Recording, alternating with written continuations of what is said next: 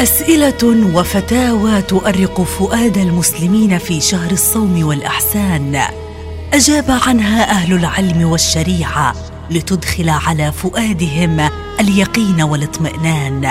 وبين الجواز والنهي والمكروه والمستحب سنقدم لكم قطوفا من الفتاوى الدينية في برنامجكم الرمضاني فتاوى رمضانية. مع فضيلة الشيخ ياسين أبو خصوان ما حكم نية الصوم وأين محلها ومتى وقتها؟ أجاب على هذا السؤال فضيلة الشيخ لؤي الشربجي بالآتي: الحمد لله والصلاة والسلام على رسول الله وبعد.